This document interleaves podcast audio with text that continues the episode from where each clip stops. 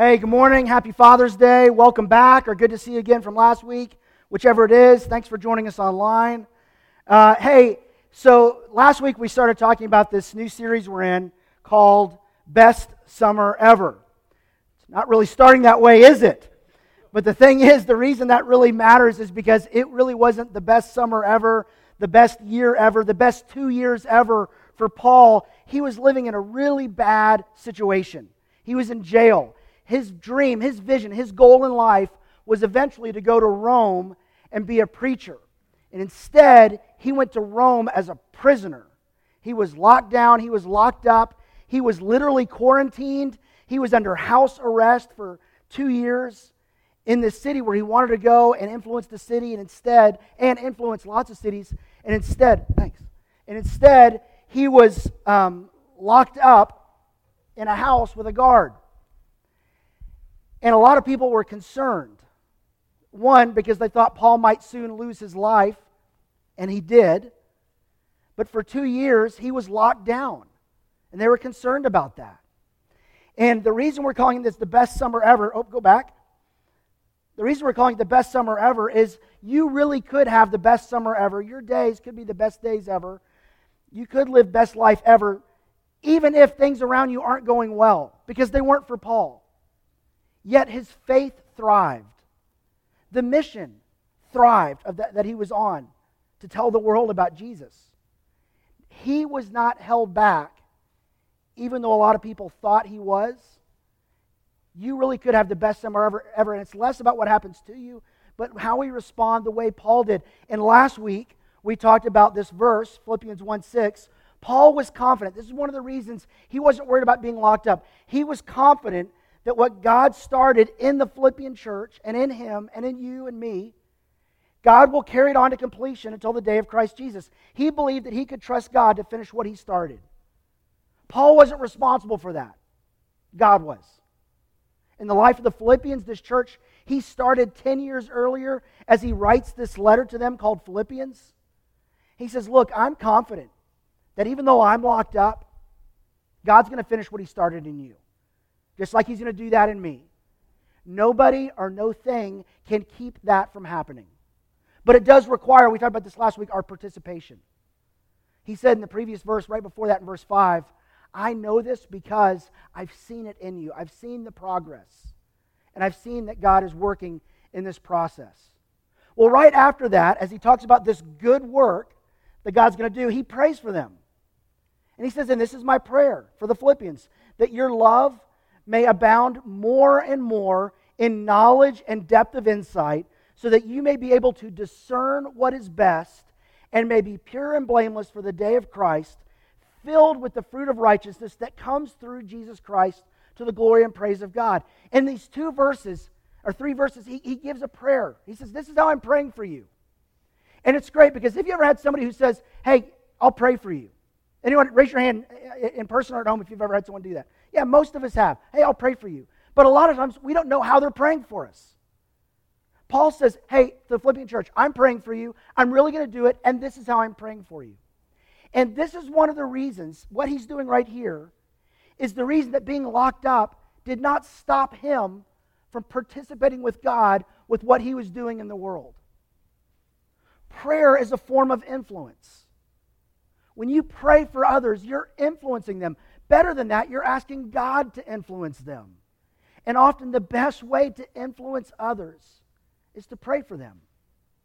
Paul could pray for them anytime, anywhere, locked up, free, long distance. There's no long distance charges for praying far away. And he did. Not only did he say, I'm praying for you, and nothing will stop me from doing that, but here's how I'm praying for you. Let me just tell you that what, you have influence this week in the way you pray, how you pray for others. You have influence. Follow his example. So think about right now who are the people you could be praying for this week? You might want to jot their names down. You might want to stop right now and actually pray for them. But it's not just who are you praying for, but what are you praying for them about? And Paul gives us some insight here on how not just to pray for others, but how to do something even more as a means of influence. But don't overlook the fact that your prayers for others is influence. And Paul's influence was not locked up. He could pray, he did pray, and this is how he prayed. And how he prayed is very practical and timely for us. And one of the things about this prayer is this prayer is a clue to what he just previously wrote. He said, God will do a good work in you. This is a clue to what the good work God is doing in you looks like. And he says, and this is my prayer. And then he kind of listed out. And this is, this is how he prayed that your love may abound more and more. That's what God's good work looks like in you. God's love in you and through you will abound, it will overflow more and more. Again, Philippians 1 6, he started a good work. This is what it looks like. And it's a process. A process means more and more. Each and every day, each and every season of life, you will grow more and more to be someone who loves others well. That's what God's process looks like. That's what his progress looks like. Abounding more and more. That's the process and product of this good work he's doing. And God has promised that he's committed to finishing that good work in you. Because it's not just about you. When God transforms your life and you abound in love more and more, God's good work in you is not just about you. It's about others who are loved by the love of God expressed through you. And again, it's a more and more process. Do you want to know if God's working in your life? Do you want to know if there's if you're participating in the process? Well, ask this question. Are you growing more and more in loving others? That's part of the fruit, the evidence of that. The challenge for us is when we hear the word love, it's a frequently used word that's often misunderstood or it has a lot of different meanings. So it's not surprising that the word love is kind of limiting. The New Testament is written in Greek. We speak English. And so when you read the word love in English, there's several different words it could be in Greek. Some of you know this, but some of you don't. Um, one of the best explanations I ever heard about it was a book by C.S. Lewis called The Four Loves. And he talks about these four expressions of love that show up in the world and in the Bible and why this is so uh, uh, confusing for us. Because when we say the word love, when we say I love something, it can mean a lot of different things. I mean, I love God. I love my wife. I love my kids. I love Jimmy Buffett. I love James Bond. I love movies. I love hockey. I love Texas Tech. I love Captain Crunch. I love manners, so bless you. Oh, Always a tough time to be a sneezer, isn't it? I'm so sorry. Man, I am so sorry for you right now. That is a tough thing. I love salad. I actually love lying about loving salad. I really don't love salad. I love eating things that had parents. I love steak. I love Captain Crunch. I love lamp. I love long walks on the beach. I love the beach. I love palm trees. I mean, love can mean all these different things. I love all these different things. But the word love on each of those means something different. How I love God, my love for my family, my love for Jimmy Buffett, they're all very different things. And so the Bible uses these four words, and C.S. Lewis says there's really a problem with us fully understanding what it means that God would abound, or his love would abound in us more and more because we're so confused on that. So it can mean one of four different things. One word is this word storge or astorgus, which means affection. I love Captain Crunch. I love movies. Hey, I really like that guy. That's, that's, that's one word. Another, word, another Greek word is the word eros, which is romantic or erotic love. Then there's the word phileo, which means friendship or brotherly love. That word is used 25 times in the New Testament. That's really a way that we are we do love each other. We love each other with a brotherly love. But then C.S. Lewis writes this when he talks about this fourth word, which he calls charity, but but it really means something kind of more. And he says William Morris, I don't think that's the tobacco giant. William Morris wrote, no, it's Philip Morris, right? That's probably not important right now. William Morris, the poet, wrote a poem called Love is Enough poem called Love is Enough. And someone has said to reviewed it briefly in the words, No, it isn't. Such has been the burden of this book. Because the natural loves, those first three words, affection, romance, and friendship, aren't enough. There's something more that God has for us that really is comes from him, it's experienced from him uniquely, and it changes the way, and it's what this word is right here, love. That he wants to abound more and more. And it's the word agape or agapeo, which means to love, unconditional. Unconditional love. It's an others focused love. But even then, that could be phileo. It's an others focused love that is divinely inspired. We receive the love from God. He empowers that love in us, and we express it to others in a way only He can. It's used 253 times in the New Testament. In Greek literature, uh, including, like, it was used actually a few times by Homer, not Simpson, but the Greek literature guy. I don't know what his title is. Um, he used it a few times, but, but even then, love was reshaped in the New Testament. In the, in, in the history of language, poetry, literature, of love, Jesus reshaped, redefined, and reimagined and empowered what it would look like for us to love others. It's God's love for us, it's God's love for Jesus, it's, it's our love for each other. And the secret to that kind of love is it's not about what I get, it's rather about what I give. And when we think of love, we often default to the emotion. I love that. But it's not a feeling, it is a God empowered expression. Jesus modeled that for us. He leads us to that more and more. And this is what he wants for us. And then Paul gets real specific about how you figure out what that kind of love is. He says that you may abound more and more in love, or, or, or in love, love may abound more and more in knowledge and depth of insight, so that you may be able to discern what is best. Here's the thing you need to know about agape love God empowered love. The loving thing is not always the obvious thing. If God wants to express, you, you say, I want to kind of really express God's love to somebody else. I want God to love others through me. At some point, that's a great thought, but we step into the equation and go, I'm going to figure out what that looks like. What if you push pause and said, if God wants to love others through me, I'm going to assume I don't know what that means. I'm not going to lower it to my standard. Instead, I'm going to open it up for God to define this is what love looks like right here. And it's not always the obvious thing. It requires knowledge, which means information. How do I best love this person? It requires depth of insight. It's not going to be a shallow or casual fact. So they may be able to discern. That word discern means to figure out. It means to prove something to be true. It means to examine something. And it could be that the way God wants to love somebody else and love the world through you is not the obvious thing. That it requires you to push pause and examine it and ask God to give you new knowledge and insight of what it looks like. Because remember, love focuses on the other, and it requires knowledge and depth of insight and discernment. And when I pray, that's a form of influence. But one of the things I need to be praying is God, show me what it looks like to love others, especially if it's not the obvious thing.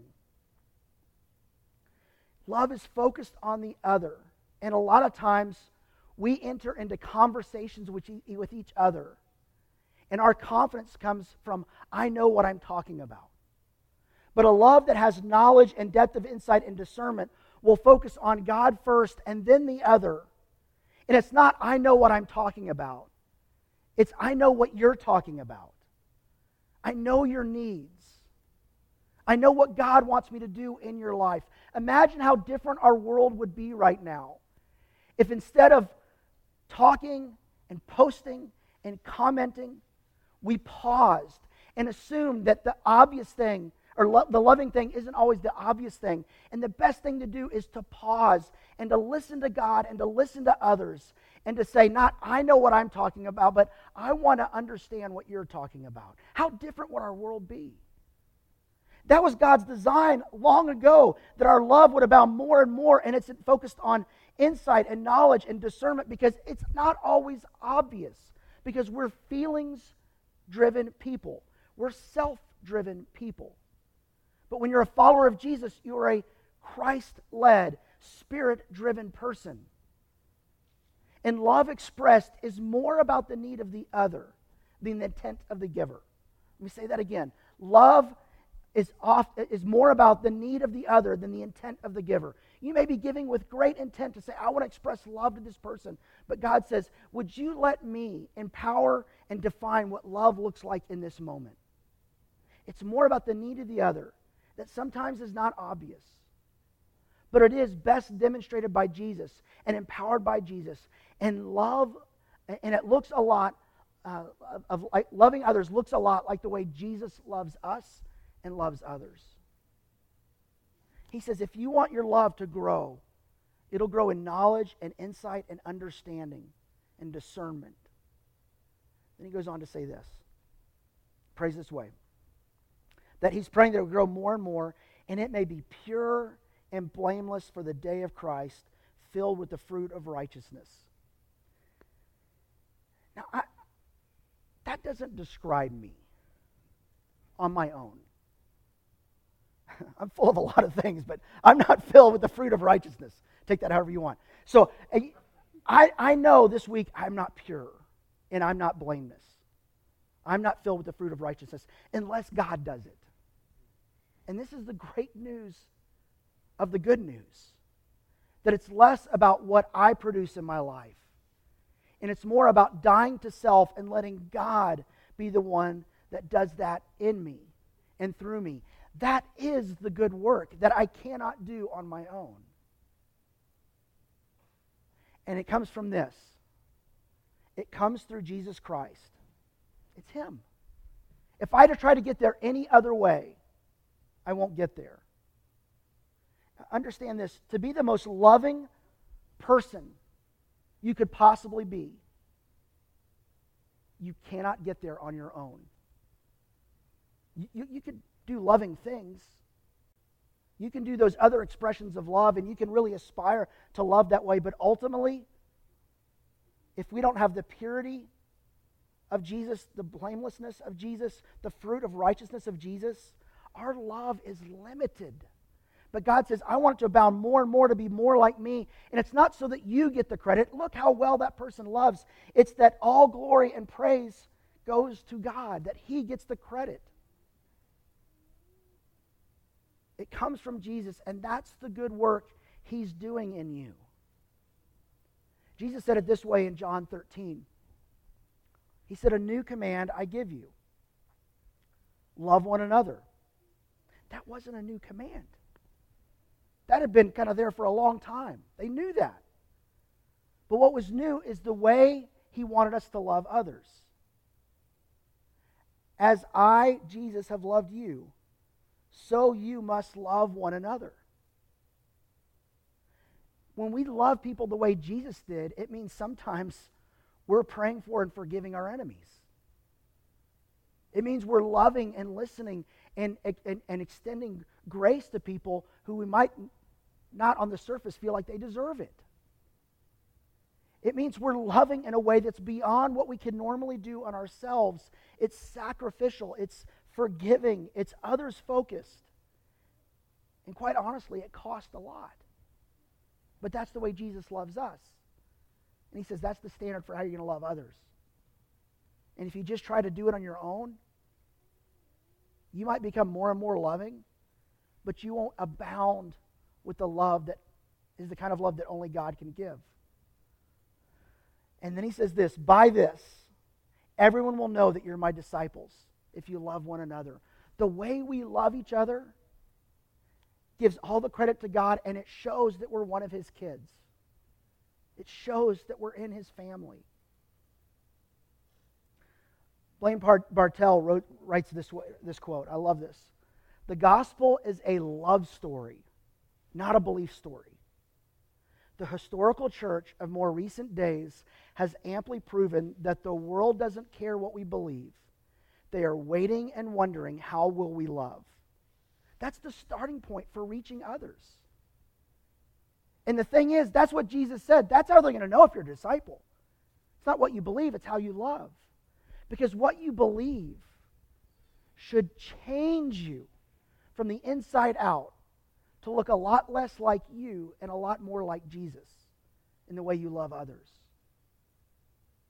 What if this is what we were known for? What if when people thought church, Christian, Live Oak, Doug, your name, they thought, man, they know how to love others well in a way that just makes me curious, spiritually curious, in a way that makes me feel like I'm accepted and I'm loved.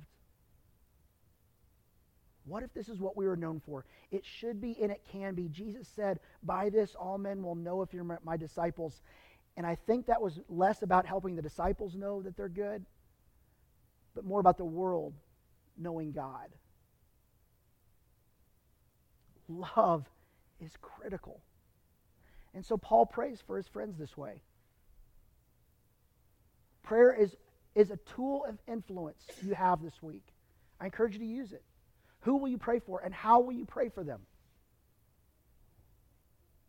And that also is a form of love, not just leadership and influence. And as you pray, would you let God love others the way it's described here?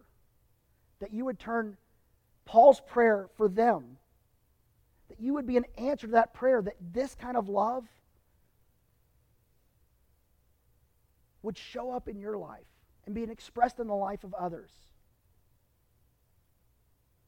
Jesus loved others enough to lay down his life for them, to forgive his enemies, to sometimes tell hard truth, but do it in a loving way, to go the extra mile. Would you let that kind of love show up in your life? Pray for others this week. And be the answer to Paul's prayer for the Philippians and for you that we would love others well. We live in a world that can't define love. And Jesus came as the definition of love. This is what love looks like. And Jesus will empower and equip you and love others through you if you will let Him. That's the good work that God's doing in each and every one of us.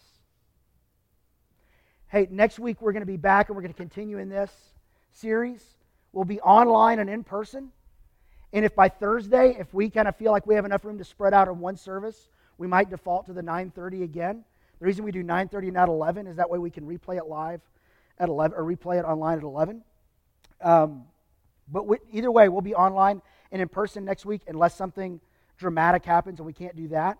But please RSVP. It helps us prepare with volunteers and also know how much room we need to do a service. Um, if someone tries to sell you a ticket, um, I just want to curious what rate you're getting because like who would pay for that? But but um, no, they're free. It just helps us plan and prepare. You do that on the app or the website. So next week we're online and in person. Please RSVP as soon as possible. The other thing, the next week, July 4th weekend, we're going to do online worship only as we try to prepare for the next phase, whenever that is, as soon as possible. And so we're going to, that's our lowest attended service of the year. So it will be online only July 5th at 9.30 and 11. It'll be on Facebook or on live-oak.org. And then on person, on online and in-person services will resume the next week, July 12th. Make sense? Awesome. Let me pray for us. God, thanks that you have defined what love is, that the, we really are limited, not just in our English language, but in our human capability of loving others well. Our best efforts really are just human efforts. And what we need and what our world needs is something needs something so much more. We need the love of Jesus that is pure, that is full of righteousness, that it's full of grace and forgiveness, that it's a life-changing kind of love. And God, I pray you would change us from the inside out and your good work would show up as we love more and more and our love looks more and more like you. God, some of that starts with us understanding how deeply we're loved by you. And if that's our stumbling point, help us to come under uh, the, the awareness of how deep and wide and, and how great is the love of God for us. God, if our stepping point, our stumbling point is, is trying to express that to others, especially particular people, God, help us move past that. We've never locked eyes with someone who does not deeply matter to you. So help us to love others the way you love others. God, thanks for your commitment to your good work. Help us to participate this week through praying for others and loving others well. It's in Jesus' name I pray. Amen.